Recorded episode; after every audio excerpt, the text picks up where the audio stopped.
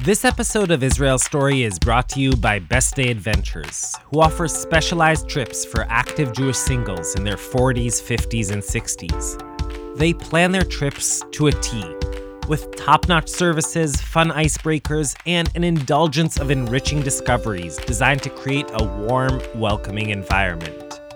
In 2018, Best Day Adventures offers some really extraordinary trips. There's a customized tour of Israel, a deeply meaningful people to people mission to Cuba, a summer sojourn on a Danube River cruise through Austria, Germany, Prague, and Budapest, and even a Northern Lights and Iditarod adventure to Alaska. Plus, if you use the code Israel Story when registering before the end of January 2018, you'll get a bonus $50 off. So visit bestdayadventures.com and start packing your bags. Last spring, I stumbled upon an article in Haaretz. It was written by David Green and told the mysterious tale of an abandoned royal palace in the middle of Jerusalem.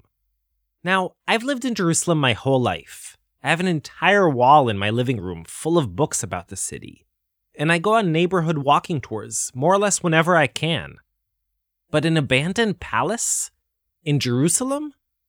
I'd never even heard of it. So I called David and asked him to take me there. Hi, Mishy. Hey David, how you doing? Listen, are you uh, Exley? Yeah, I think I am. I'm right outside your house. Okay, I'll be down in um, one and a half minutes. No problem.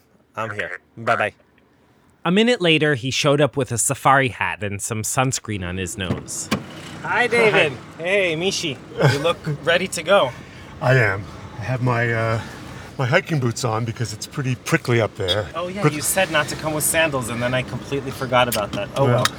Next time you'll re- Yeah. you'll remember. Even though David had come so prepared, we kind of got lost navigating the small streets of Bet Hanina in East Jerusalem. Got us to the right neighborhood, but Tel El Ful. But okay. Straight here? Yeah, you know what? What we'll do is. Oh, shut up. After a while, and with a little help from Waze, we finally made it. All right, here we go. We got out of the car and stepped into what seemed like a concert of muezzins calling people to pray. So, uh, we're at the base of the hill known as Giva, or in Arabic, Tel El Ful. And what we see right now is a field of, of weeds and of, uh, looks like wheat, but it's not. A very bucolic image of late spring with the terraced roof of the of the unbuilt, unfinished palace at the top of the hill. We started climbing up the mound. Okay, so here we are. What are we what are we looking at? We're looking at the concrete frame of a kind of an Arabic-looking um, uh building. It looks like it, it looks like a very, very large villa. You know, I would, would say uh, uh, a mansion by American terms. The first thing you notice about the structure is just how odd it is. It's somehow regal and grungy, majestic and trippy, all at once. Most of its walls were never built, but those that were are now covered with graffiti. The word Gaza is spray painted all over the place, in both English and Arabic, as is the word Adil, which means justice. You know, there's signs that people come here and uh, party. You mean like these these bonfires yeah. and broken bottles? Yeah, So basically this looks like any deserted construction site, right. except that it's of course not. Yeah.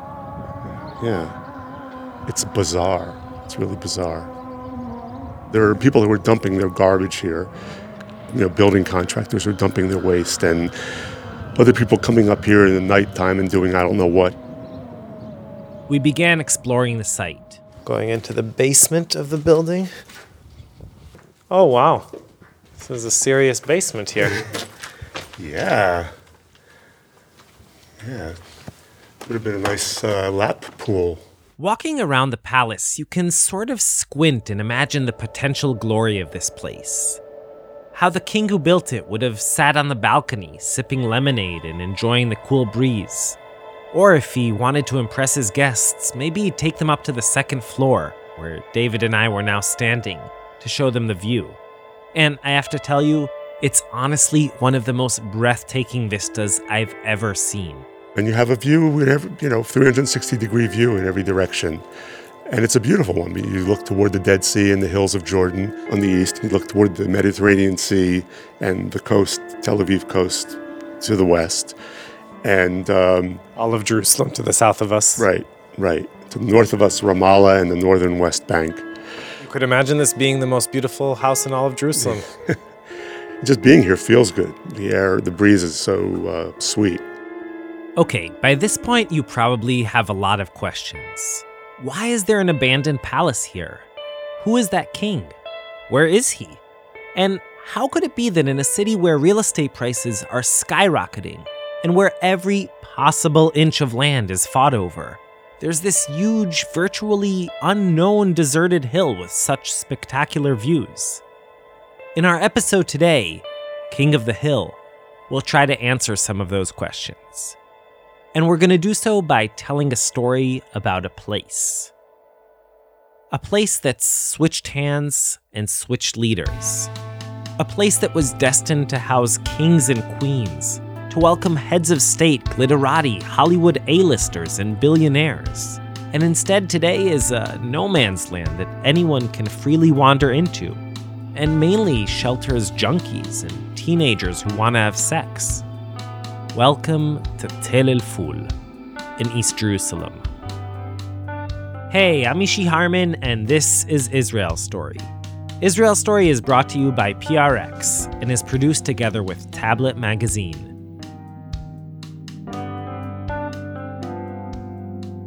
I've been going to Tel El Ful almost every week since that first visit with David back in May. And it's hard, really, to capture the feeling you get there. I wish you could just come on a field trip with me and see it for yourself. But till that happens, I guess the best way to describe it is to ask you to close your eyes and conjure up the White House, all covered with graffiti, open on all sides, full of trash, broken bottles, and condom wrappers. But Tel El Ful is more than just a place with a fascinating past and a great panorama. It's a symbol of Middle Eastern geopolitics, of competing identities, of pride, of stagnation, of a lack of leadership, and probably more than anything, of the status quo. It's sort of like an onion. You can peel off layer after layer of meaning in an attempt to start to understand this endlessly complicated region, this endlessly complicated city, Jerusalem. Let's begin. Act One The Concubine and the King. Okay, so can you tell me the story of the concubine in Giva? Are the children that listen to it because it's not as, a. As you want. okay. That's Gil Kopatch. Mr. Gil Kopatch. I'm a comedian, I'm a stand up comedian. קבלו את Gil קופאץ'. Gil became a household name in Israel back in the mid 90s, when he was still, as he says, young and wild at the time, his weekly satirical take on Parashat HaShavua, the Torah portion of the week, was a Friday night hit on Channel 1. לא הייתה הדוגמנית של תפוזינה בנשף של אברהם, לא הייתה. אבל רש"י אומר... לא הייתה. צחקתי. He'd take biblical stories and turn them into comedy bits. It was funny, insightful, outrageous, and always irreverent. Is the Bible good source material for comedy? uh, yes the bible wasn't written to make you laugh okay but it also have some spots that has humor in it when sarah gets the uh, announcement that she's going to be a mother in the age of uh, 93 she said god made laughter צחוק עשה לי אלוהים, which means God himself. Okay? God Almighty created laughter for us. So if we created laughter, we won't use it. And that approach is what brought us to Gil's house in Michmoret by the sea to ask about the decidedly not funny tale of the concubine in Giv'ah. First, it's an awful, terrible story, okay? Uh, and it starts in, um, where, where is it? In those days when there was no king in Israel, every man can do what he desires. And we are told about this guy from uh, uh, the uh, Levite, the Levi tribe, that he has a concubine. The Levite was making his way home from a visit with his concubine's father in Bethlehem. Here's actress Sarah Rosen reading from the book of Judges. He had with him a couple of saddled donkeys, and his concubine was with him. When they were near Jebus, Jebus, by the way, is Jerusalem, which at the time was not inhabited by Israelites. the day was far spent, and the servant said to his master, Come on, let's turn aside to this city of the Jebusites and spend the night in it. But his master said to him, No, we will not turn aside into a city of foreigners who don't belong to the people of Israel. We'll continue on to Giv'ah. So the whole entourage the Levite, the concubine, the servant, the donkeys they all continued on, till just before sunset, they reached Giv'ah, a hilltop north of Jerusalem. which belongs to the tribe of uh, Benjamin, Benjamin, not uh, Netanyahu, Benjamin. Uh, okay? And They turned aside there to spend the night at Giv'ah. The Levite went in and sat down in the open square of the city, but no one took them in to spend the night. It was probably cold. They were all tired from the long journey and just wanted to find a place to put their heads down. But in the early Iron Age, otherwise known as the days before Airbnb, this wasn't such a simple task. They just waited and waited. Till later that evening, an old man who lived in Giv'ah came back from his work in the field.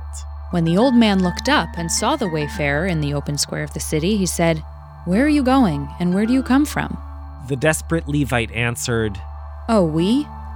We're just passing from Bethlehem in Judah to the remote parts of the hill country of Ephraim, where we come from. We're on our way home, but nobody's offered to take us in.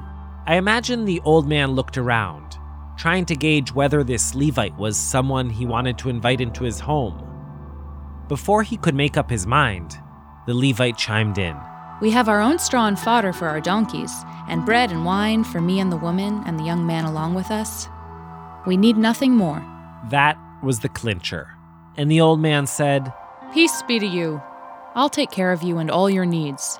Just don't spend the night in the square. So he brought him into the house and fed the donkeys, and they all washed their feet and ate and drank. Okay, so up to this point, it all seems very PG.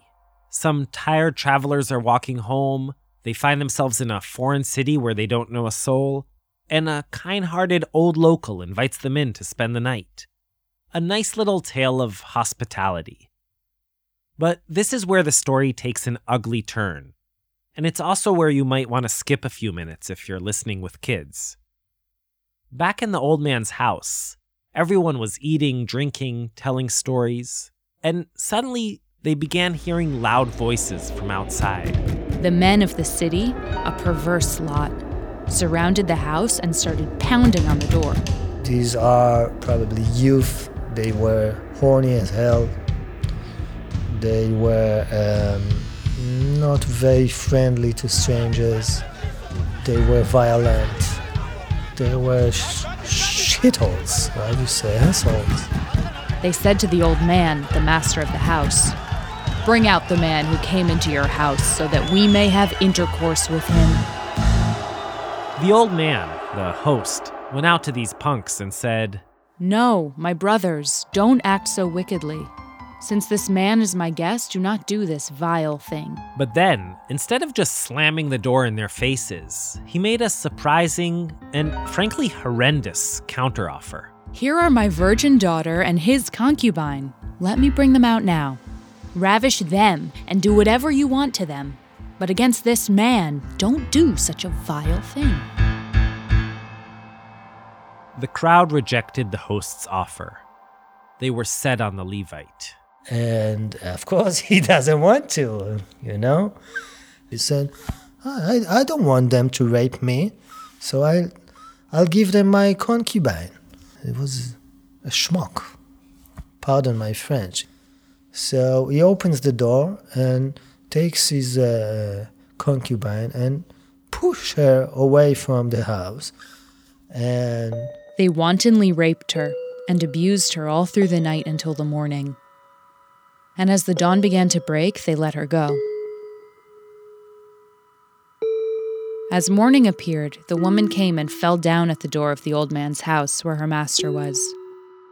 And in the morning, he finds her dead after they molested her all night. And he, of course, is very angry. You know, he couldn't anticipate it.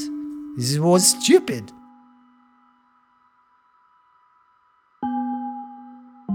He took her body, hoisted it on the donkey, and returned to his hometown. When he had entered his house, he took a knife and cut his concubine into twelve pieces, limb by limb, and sent her throughout all the territory of Israel. Then he commended the men whom he sent. Thus shall you say to all the Israelites Has such a thing ever happened since the day that the Israelites came up from the land of Egypt until this day? Consider it, take counsel, and speak out. The Levite suddenly flips. From this awful guy who basically got his concubine killed, he becomes a messenger of morality, chopping up her corpse and sending it out to shock the nation. But Gil, he sees it differently. This is also a terrible thing to do. If you care for your concubine, bury her, pray, say the Kaddish, and maybe send letters. You send pieces of her body? Are you crazy? So, this Levite guy, I don't like him. Like him or not, the Levite clearly knew what pulled at the strings of these proto Israelites. All those who received body parts, from Dan to Beersheba, were outraged. They decided to get together and punish the transgressors. And this uh, begins actually a civil war between all the tribes and uh, the Benjamin tribe.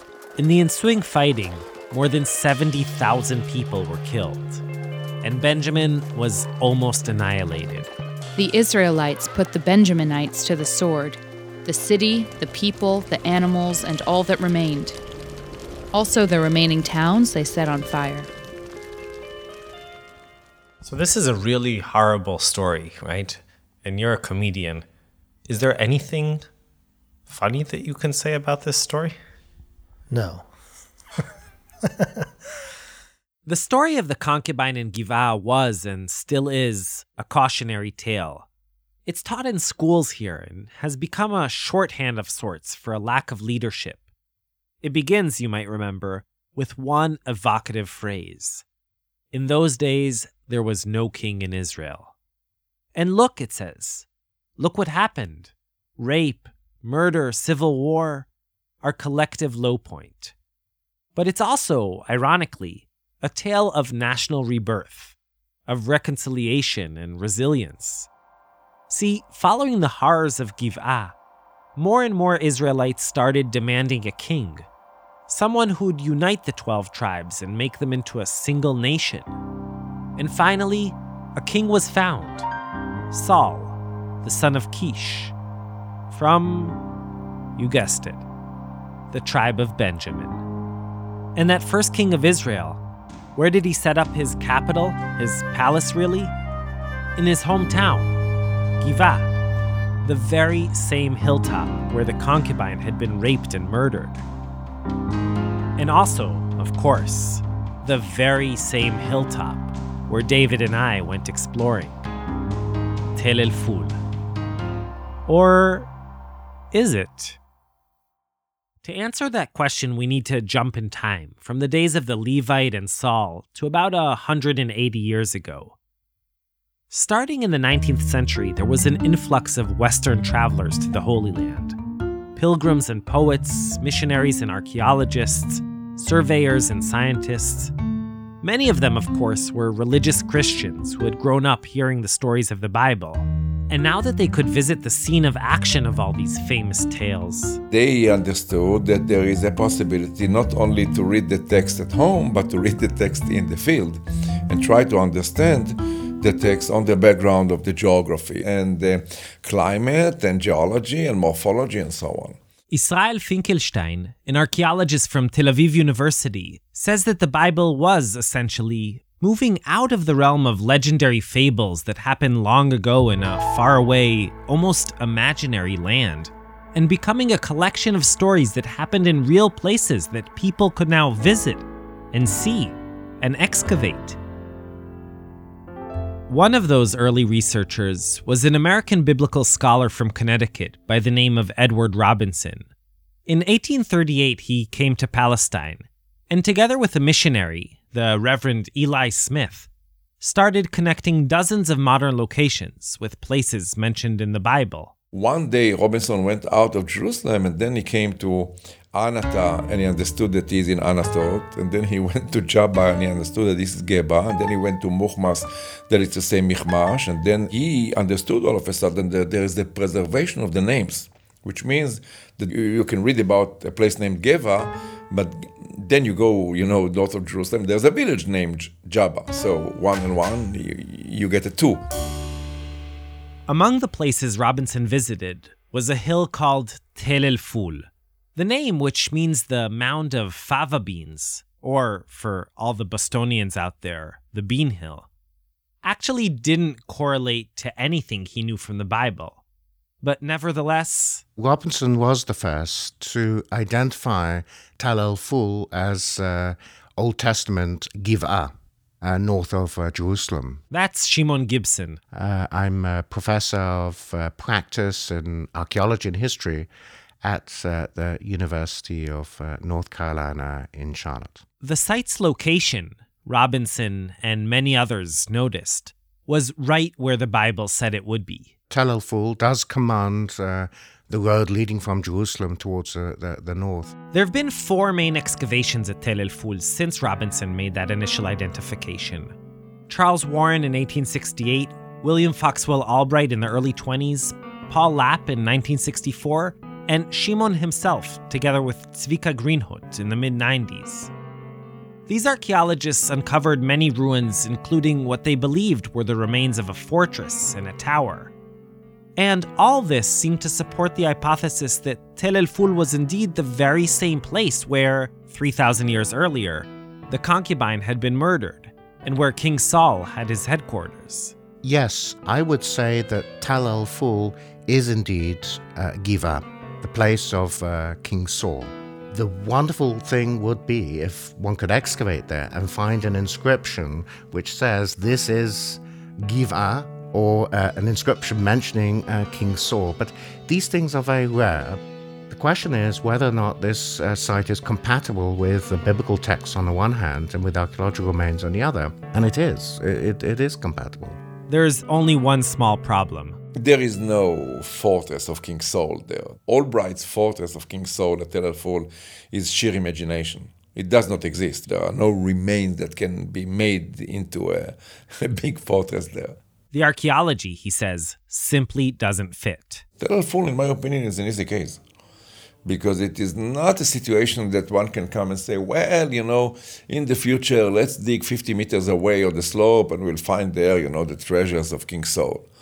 This is not going to happen. What can be found has been found. And basically, we know the story of the site. Meaning that it looks like it's a mound of civilization, but it's actually just a hill. It's a hill with a small ruin. That's it. All right, what's going on here? How do some archaeologists find a fortress, and then others come along and say it's not there? I mean, isn't this kind of a straightforward matter? Apparently, not quite.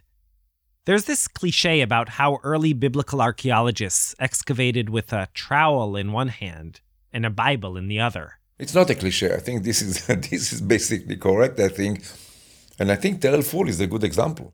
See, archaeology, and especially archaeology in this area, Israel argues, often has more to do with what you think you're going to find than what you actually find. Albright was a, a traditionalist, you know, for him the Bible was history and, you know, in the biblical order and so on. So the whole archaeology sequence of Tel had been constructed according to the biblical verses, in my opinion. When you see the way that Albright described the results of the excavations of Tel El-Ful, well, you know, you Albright was working in the sun, here a wall, there a wall, here a piece of pottery, then a piece of pottery, you know, and then one needs to make a story from this. So he basically looked at the biblical text and saw that there is Gibeah.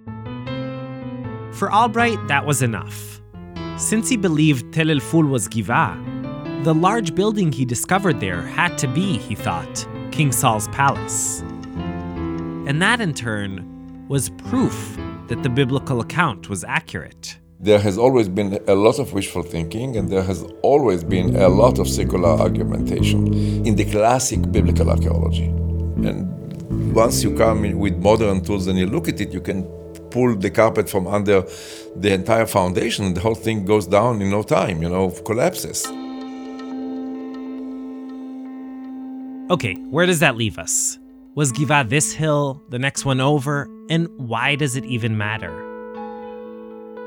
Well, to begin with, it matters because we all want to know our past, to understand our connection to the land, especially if it's a contentious place like a hilltop in East Jerusalem. But then there's another layer here, too. See, for many people, biblical stories need to be true as if their power and the validity of their message are somehow diminished if they aren't. So, what about our poor concubine? Was she just the figment of someone's imagination? Were the Benjaminites really that vicious? And King Saul, did he end the chaos and unite the nation? On this at least, Shimon and Israel basically agree. It is quite easy to see that it is a polemic story. It is a la- relatively late story. It was put in writing probably after 587, after the destruction of Jerusalem. The story itself cannot be proven uh, one way or another based on the archaeological sort of evidence. Both men acknowledge that even though the polemic tale was written hundreds of years after its set, it might be based on some vague memory of a real event. But even if it isn't, what really matters, Israel believes, is the message it tried to convey. If you're asking me, my dear Mishy, naive reading of a biblical story doesn't give uh, enough respect to the text. Because the authors of these texts were sophisticated, were extremely sophisticated. They knew what, what they were doing. They were selling their ideology. So they were not naive. We are naive. In the case of the Levite's concubine, and really the entire book of Judges, there's a clear bottom line. In those days, there was no king in Israel. And it uh, uh, prepares the background for the appearance of the Davidic dynasty. First Saul, of course, but mainly the Davidic dynasty. So the whole story at Giva, at least according to Israel, was just a way to emphasize the need for a king and to justify the existence of a royal dynasty in the region. As we'll see in the next act, it wasn't Saul or David or Solomon who ended up leaving their mark on Tel El-Ful. It would be another king, the second king of the hill, who, in his presence and mainly in his absence, dominates Tel El-Ful till this day. Act 2 Villa Hussein.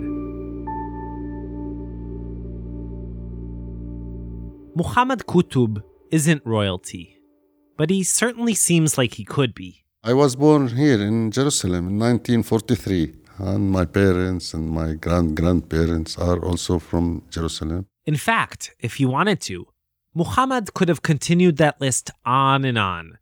See, his family, the Qutbs, have been in Jerusalem since the 12th century. That's the 12th century, more than 800 years ago. Habibti, please have a seat. Sit down here. Oh, thank you so much. We met with Muhammad and his wife, Foz, in their spacious home in Bet Hanina, at the foot of Tel El Ful, just a few hundred meters down the hill from the abandoned palace where David had taken me. And is this house still today called Villa Hussein? Well, that's what uh, got stuck in our address. We call it Villa Hussein, Beit Hanina, East Jerusalem. That's our address. We'll get back to why the Kutub house is called Villa Hussein. But for now, all you need to know is that Bet Hanina is a Palestinian neighborhood in East Jerusalem. Today it has more than 35,000 residents, and everywhere you look you see cranes and construction sites and new apartment buildings. But when Muhammad was a kid, Bet Hanina was just another small village on the road from Jerusalem to Ramallah. In the 50s, it was uh, vineyards and olive trees and figs, and the people were uh, living off the land, you know. In a way, not all that much had changed in that area since the days in which King Saul either did or did not rule from the top of the hill. I mean, empires came and went and rulers changed, but daily life itself was surprisingly stable. Generation after generation of farmers grew their crops, cared for their animals, and worshipped their gods. There were, however, a few outstanding events. In the first century CE, en route to conquer Jerusalem and vanquish the temple, the Roman army's 10th Legion camped on Tel el Ful. And more than 18 centuries later, in the very same spot, the British fought a big battle against a coalition of Germans and Turks during World War I. Then came 1948. To some, the glorious War of Independence. To others, the catastrophic Nakba. At the end of the fighting and after the signing of the armistice agreements, East Jerusalem, which included Bet Hanina and Tel el Ful, ended up on the Jordanian side of the border. Arriving in New York on the Queen Mary is Dr. Ralph Bunche, acting United Nations mediator in Palestine. He reports on the successfully concluded armistices that have ended armed conflict between Israel and the Arab states. You have to go back to 1948. It was a tremendous shock to the Palestinians, you see. That's Muhammad Alami. I'm from Jerusalem. I'm quite proud of it, you know. Like Muhammad Qutb, Muhammad Alami comes from one of the most celebrated Palestinian families in town. How many generations have you been in Jerusalem? Oh, well over 30, yeah. So you're a real Jerusalemite. I am. It's nice to have so many centuries behind you. Uh, it doesn't matter who rule in Jerusalem as long as I stay here. The Alamis outlasted the Mamluks, the Ottomans, the British. And in 1948, you became suddenly a Jordanian. Yes, well, I never had a choice in my life to decide what, so I just float. Not all the local Palestinians were as sanguine about this turn of events. There was, Muhammad Alami admits, a lot of mistrust, fear. You see, Jordan was ruled by the Hashemite family, who were descendants of the Sharifs of Mecca. They were outsiders from the Arabian Peninsula, elevated to the throne with the support of Lawrence of Arabia and the British. In short, they were most definitely not Palestinian.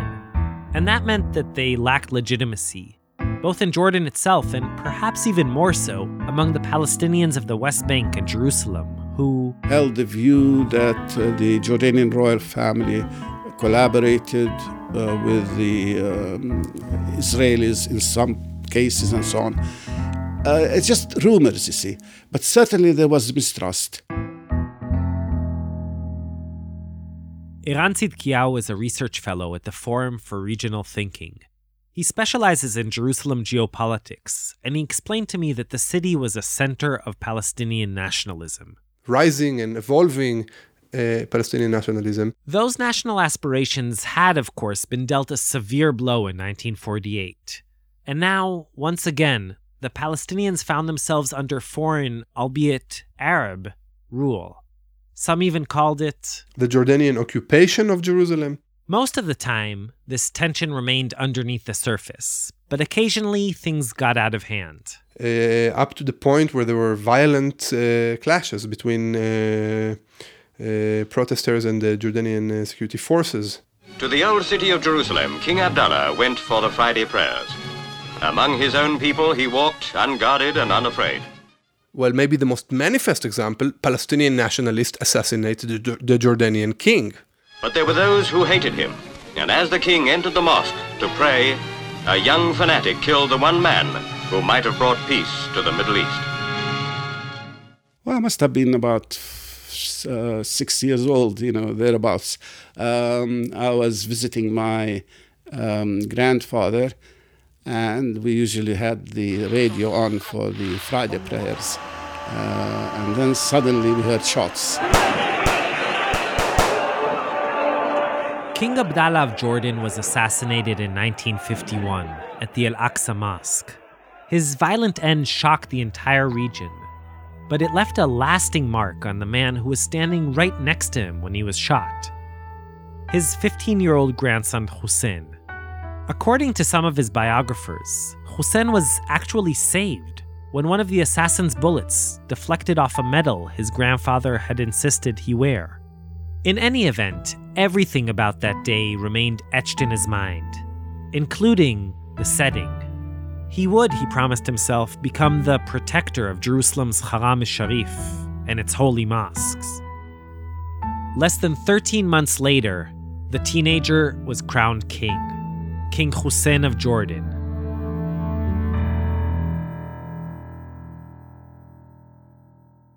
From the get go, establishing his control over Jerusalem was a priority for the young monarch. Hussein tried to undermine Palestinian nationalism and to convince Palestinians that they can live happily under his control. Uh, King Hussein, he wanted to, to make Jerusalem as a second capital to Jordan, or at least a spiritual uh, capital. That's Dr. Abdallah Sawalha. I'm the founder and director of Center for Israeli Studies in Amman. Now, one good way for King Hussein to have more of a presence in Jerusalem, Abdallah explained to me over Skype, was to have more of a presence in Jerusalem. And that brings us back to Muhammad Qutb and his villa, Villa Hussein. In the late 50s, Muhammad's father, Abd al-Moti Qutb, bought a large plot of land in Bet Hanina. It was fashionable for people to move from the old city to come and uh, buy land here in Bet Hanina and Shofat and to build villas. But the Qutb's new house was no ordinary villa. It was designed by a famous Egyptian architect, Said Karim. It had four floors, a semicircular private driveway, a water fountain at the entrance, and a huge garden in the back. Really fancy, especially for those days. In 1960, the construction on the villa was done, and the Qutb family moved in. We lived here for a couple of months, and uh, one day I was hunting in Salfit, you know, with my cousin and uh, uncle. At the end of the hunt, they headed back to the villa in Bet Hanina. And we came past this house. We saw a lot of uh, military cars and so on. So we couldn't stop because I had uh, those shotguns and so on. I didn't know what was going on. Huh? So we continued to my uncle's house in Sheikh Jarrah. And then after a while, I came back. I said, What's go- What was going on here in the house? They told me King Hussein was here. That's right. Apparently, King Hussein himself had stopped by for a visit. And why? Well, he had seen the Qutb's gorgeous new home, fell in love with it, and wanted to rent it and make it into his own Jerusalem residence. Hussein was only 25 at the time. He had already been married and divorced, and acquired somewhat of a reputation as a jet setting playboy. He loved racing cars, flying airplanes, and, by all accounts, beautiful women. Now, when a king wants to become your tenant, I guess you can't really say no. Well, of course, I mean, it's uh, an honor to, to have uh, this relationship with King Hussein. So, without too much hesitation, Abdelmoti Qutb Offered it to him uh, with pleasure. they soon signed a lease. It was rented for 3,500 Jordan dinars per annum. Was that a lot of money? Oh, it was quite a lot of money at the time. Ah. The Qutbs, who had basically just moved in, repacked their bags and moved out. In their lavish new villa, it was now a palace, an actual palace. Yes, it was uh, called uh, King Hussein's Royal Palace. And there was a crown uh, and a sign here at the, on the street saying, Don't blow your horn, you know, because this is a royal palace. Uh, and these are things from the past, you know, good memories. Do you live now in the room that King Hussein used to live in? The bedroom? No, it's vacant. It's on the third floor. Do you like to see? Muhammad and his wife, Foz, gave us a tour of the house. They showed us what was once Hussein's private kitchen, the official dining hall, and the surprisingly simple royal master bedroom. This is uh, King Hussein's bedroom. This one. Yeah. Foz opened the door leading out onto the balcony. Wow, beautiful balcony. Yeah. For five years, King Hussein enjoyed long, serene evenings on that balcony, looking out towards Nebi Samuel and, in true Davidic style, chatting with women hanging up their laundry on the nearby roofs. During that time, he got remarried to a British 20 year old, Antoinette Gardiner, whom he met, fittingly, on the set of Lawrence of Arabia. Their first son, Jordan's current king, was named for Hussein's beloved slain grandfather, Abdallah. But life wasn't all fun and games, even for a jovial guy like Hussein. In 1964, the PLO, the Palestinian Liberation Organization, was established, and Hussein was afraid he would become the target of a popular national revolt. Well, he was blamed uh, by a lot of people that he was investing more in Amman than he is investing here in Jerusalem. But King Hussein wanted to establish himself here to show the people that he is uh, also concerned about uh, the West Bank. So Hussein decided he'd build himself an official palace in Jerusalem. No longer some rented out villa, but rather a magnificent stronghold that would bolster his standing in the region and signal how close Jerusalem was to his heart. And since he had spent all those years in the Qutb's house, it made sense to select a place nearby, a place with an even better view, right at the top of the hill. The palace Hussein envisioned would be a masterpiece, the most beautiful house in all of Jerusalem. This is where the royal family would come when they wanted to escape the sweltering Amman summers and this is where Hussein would invite guests from around the world to show them the panoramic view of the Holy Land, from the mountains of Moab all the way to the Mediterranean Sea.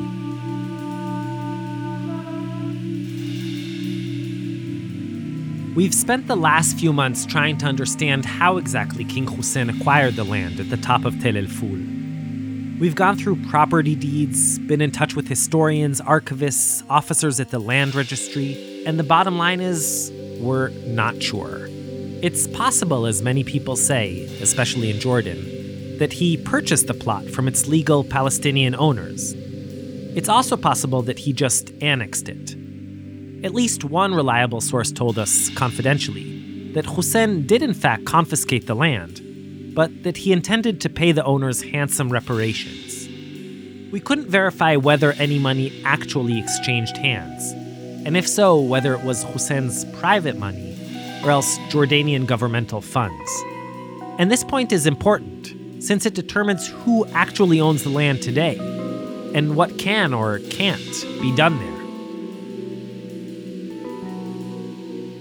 In any event, in 1965, construction at the top of the hill began. Over the next two years, workers vigorously dug foundations. They poured the cement for a 10 car garage where King Hussein could park his fleet of race cars.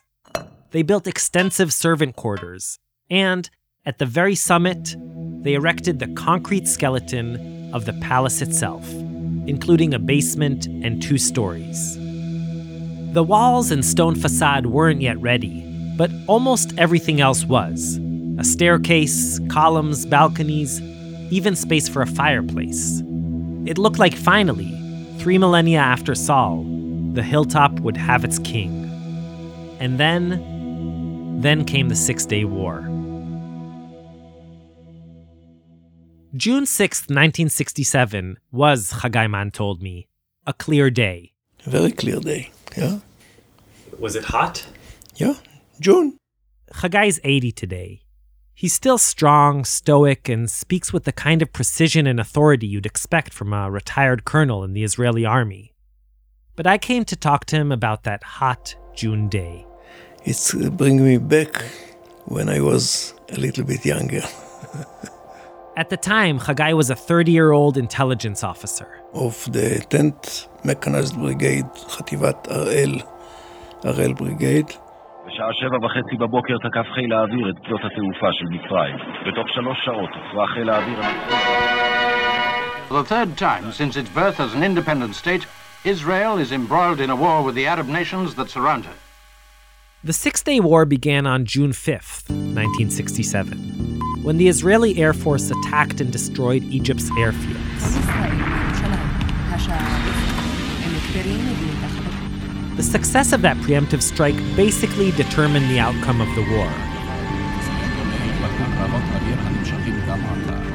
And Israel immediately sent a pacifying message to the Jordanian king, Hussein, saying that it had no intention of fighting him in the West Bank or in Jerusalem. Here's Abdallah Sawalha again. Our prime minister at that time was Fettel He cried in front of King Hussein to not engage in this war because he was uh, very sure that we will lose this war. But the 31 year old Hussein didn't listen, and within a few hours, he decided to attack. באותו בוקר בשעה עשר וחצי עשה המלך חוסיין את המהלך שלו והתחיל להפגיז את כל חלקי העיר ירושלים. They start shooting, and we have no choice but to open another uh, front uh, against Jordan. When Chagai looks back at those dramatic days, he can imagine an alternative course of events. One in which Hussein would have stayed out of the war. And well, the last half century, the intifadas, the wars, the violence, would have taken on a different shape. I think that if he would not uh, participate to this war, Jordan could keep the West Bank, all the West Bank, Jerusalem in his hand, and he could be a big winner. Whether or not that counterfactual history is convincing, here's what actually happened. Just as soon as Hussein started bombarding Jerusalem, Haggai and his friends from the Harel Brigade were mobilized.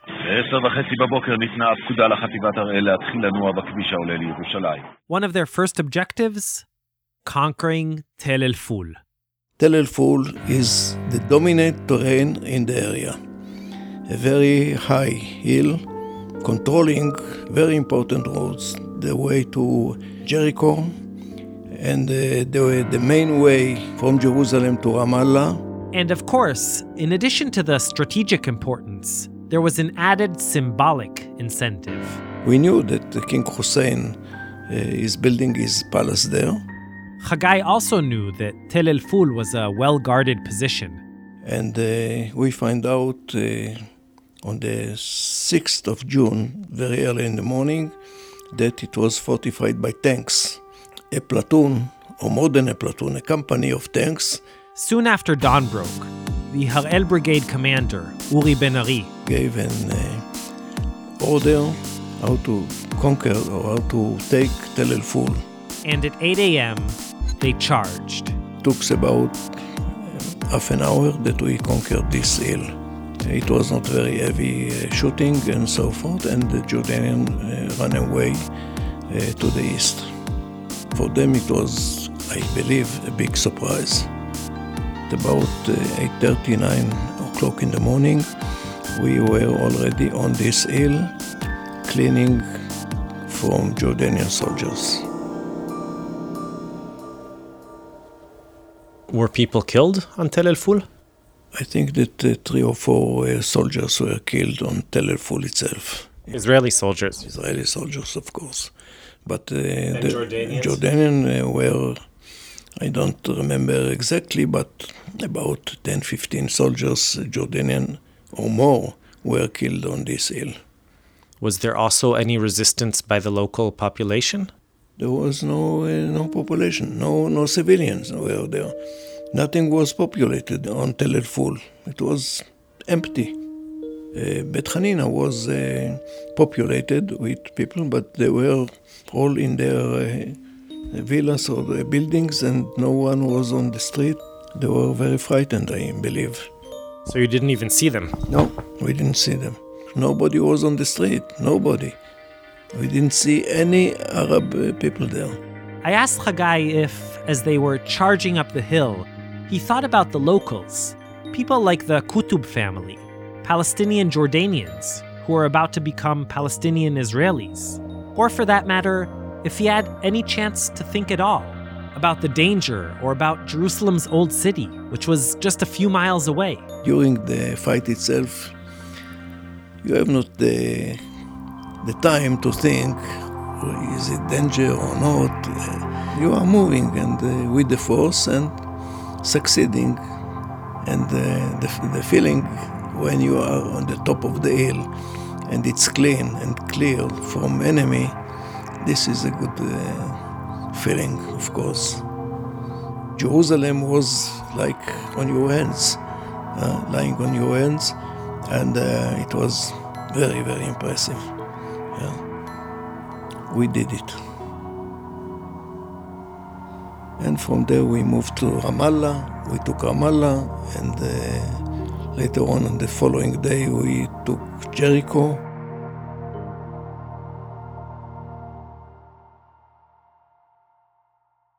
Even though Tel El Ful is just off the highway Chagai uses almost every day on his way to work, he's only been back a handful of times since 1967. But about 10 years ago, Chagai, who is the Minister of Immigration's chief of staff, was asked to take a visiting Jordanian dignitary on a tour of the area. The Jordanian in question was the head of military intelligence. But back in 67, they quickly figured out. He was the a company commander of the tanks that were fighting against us in Tel El Ful. The two former enemies went back to the hilltop where they had battled against each other. Everything around them was practically unrecognizable. New neighborhoods, tens of thousands of new houses, new roads, highways. But amazingly, the hill itself hadn't changed a bit. You see, Tel El Ful is basically a time capsule. It's exactly as it was on June 6th, 1967, when the two men had last been there. They walked around the ruins of the palace. And I told him, This is the place where the tank was hit by us. He said, Wallah, this is the place. I said, I know, I saw the tank there. What was it like, I wondered, standing there with his old foe, reminiscing about their exact locations when they had tried to kill each other. Look, uh, during the years, you have different feelings. When we were young, it was another feeling, and nowadays, of course, you said, okay, you make peace with your enemy. So we shake hands, and that's it.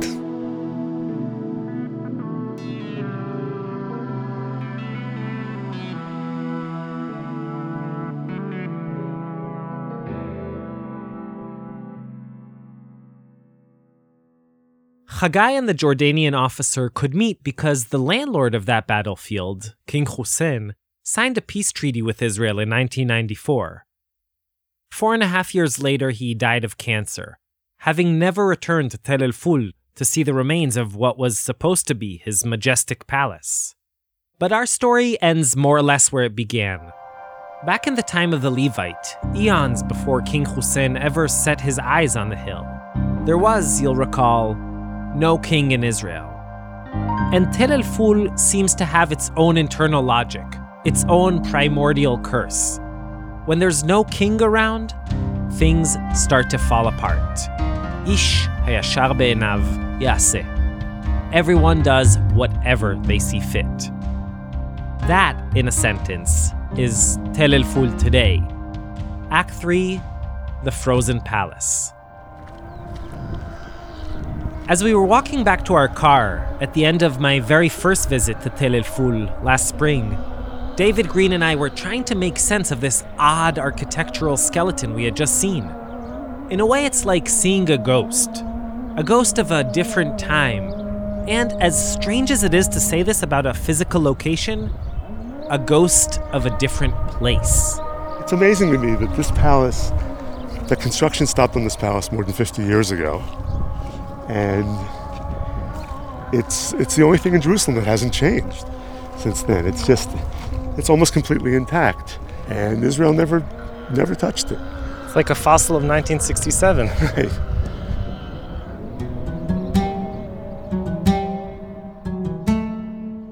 Almost nothing has happened on the top of Tel El Ful since Chagai and his friends conquered it half a century ago. And why is that? God knows that Jerusalem is growing at a dizzying pace. Every possible vacant lot has been turned into a new apartment building. Every last green valley or terraced hill has become a new neighborhood or shopping center. But Tel El Ful is different. Ironically, its ambiguous ownership and unclear legal status are what spared it from the fangs of real estate developers and municipal city planners. It's just too sensitive, and no one, neither the Israelis nor the Jordanians, want to touch it. כי זה יצית תקרית דיפלומטית ברמות הכי גבוהות שיש. It would spark a diplomatic crisis at the very highest levels, Hussam Watad told me. Hussam is the director of the Minhal Kehilati in Bet Hanina, which is sort of like being the mayor of the neighborhood. And he's right.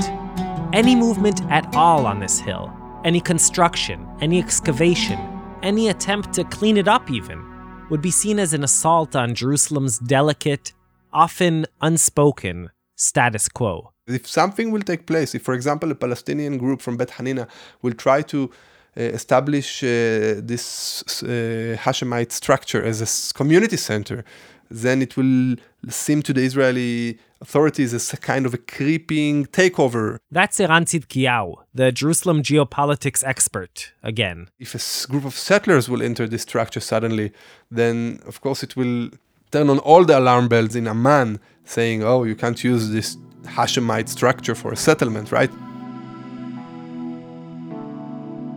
And so the half built palace still stands a monument to stagnation, a symbol of unfulfilled dreams, of wasted potential. The Hashemites, David said, couldn't move it, they couldn't finish it, and Israel didn't touch it, didn't demolish it, didn't finish it, didn't take it over and, and make another use of it. And it's it's um, it stood here, the, the shell of this building, for the last 50 years. It's now exactly 50 years since the war. In a way, it's easier for all sides involved just to forget about Tel El Ful, to pretend it doesn't exist. Despite the fact that you can see it from many places, that it's high and, and uh, overlooking uh, its surroundings, it's, it's almost transparent. It's a liminal place. It's in between the neighborhoods, and it's in between the Jews and the Arabs. It's in between the desert and the, and the settled land. It's a place that is kind of stuck in the middle. So, what does a forgotten place look like? Who steps in when there's no king around? Well, you've heard the concubine story, so I'm sure you can guess. המקום מוזנח, אה, אף אחד לא מטפל בו, הוא משמש... The place is neglected, Hussam says. No one takes care of it. It's mainly used by criminals, violent people, drug dealers, addicts, prostitutes, people of the night. There are piles of trash everywhere shredded tires, plastic bottles, dirty diapers. It's kind of disgusting. But there's also something mesmerizing about this filth. About the gap between the grime, the stunning views, and the decaying gray regal structure.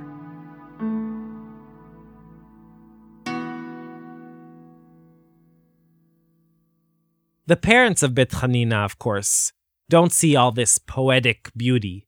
Instead, they just warn their kids not to go there. Take Nevin Dejani, for instance. I uh, always um, hear that it's a very dangerous place. Uh, people maybe taking drugs there, smoking. I- I'm afraid. Naveen, her husband Ashraf Nashashibi, and their two kids, Tala and Tarek, live right beneath the palace, a five minute walk down the hill. But Tarek, who's almost 13 and is very obedient, has only been there once in his whole life. Well, once it was snowing here, and my sister and I chose like to get a sleigh and to slide down on the snow. It's going to be really, really nice. But we went up, up, up, up, and we found like this place. It was really, really dark, and we couldn't see anything. And there were like electrical webs all around it. So we thought it's a good idea to go back instead of making trouble. I, I can tell Tarek don't go there. If he wants, he will do it. But um, I think always he listens to us. Yeah. It's actually really, really scary. Also, like alcohol people, drunk people will be there, and yeah, so it's not really safe up there. So I don't suggest to go. And tell me, in your imagination, in your dreams, what do you think one could do with the palace? Well, if right now I close my eyes and imagine. Tarek said he'd like it to become a palace again, with a real king and a queen.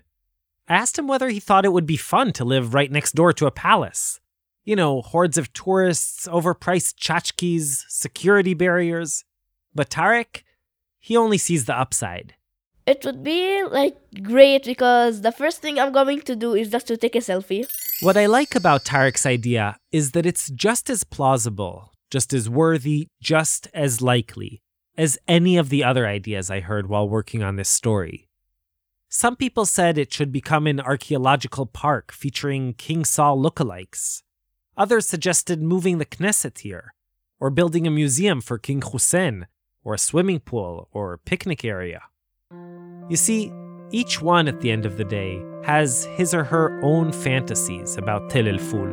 Uh, it is linked to King Hussein in those uh, golden days of Jordan when the two West Bank and the West uh, East Bank were united and there was freedom of movement and so on. This is uh, also a cause for uh, remembering. There is no emotion. We fought there. People were killed there. That's it. The kids smoking pot and drinking alcohol in the in, uh, behind the, the concrete skeleton is not less important than the kings and the, the rulers uh, building uh, palaces in this land. They're actually the real thing. For me, Tel El Ful has become a place to come and think. Think about how history goes in one direction and not another. Think about what if, about what could. As my thoughts bounce between King Saul and King Hussein, between the Levite, the concubine, the Qutbs, the Alamis, Chagai, Tariq, it seems like the entire history of Jerusalem could be told through this hill. I mean, sure, like many other sites in this country, it has its own particular past. A biblical one, maybe. An archaeological one, perhaps. A historical one, definitely. But really, at least to me, Tel El Ful is a metaphor of our lives here. This deserted, litter strewn mound has seen cycles of tears and blood, dreams and hopes. It's been home to royals and to shepherds, to soldiers and to kids. It's brought together lovers and enemies, Arabs and Jews, Jordanians, Israelis, and Palestinians. And the hill itself? As we battle each other and kill each other, as we make peace and make war, the hill just continues to stand there, oblivious. Like the Alami family, it doesn't really care who rules Jerusalem, just as long as it can stay exactly where it is. That's Tel El Ful.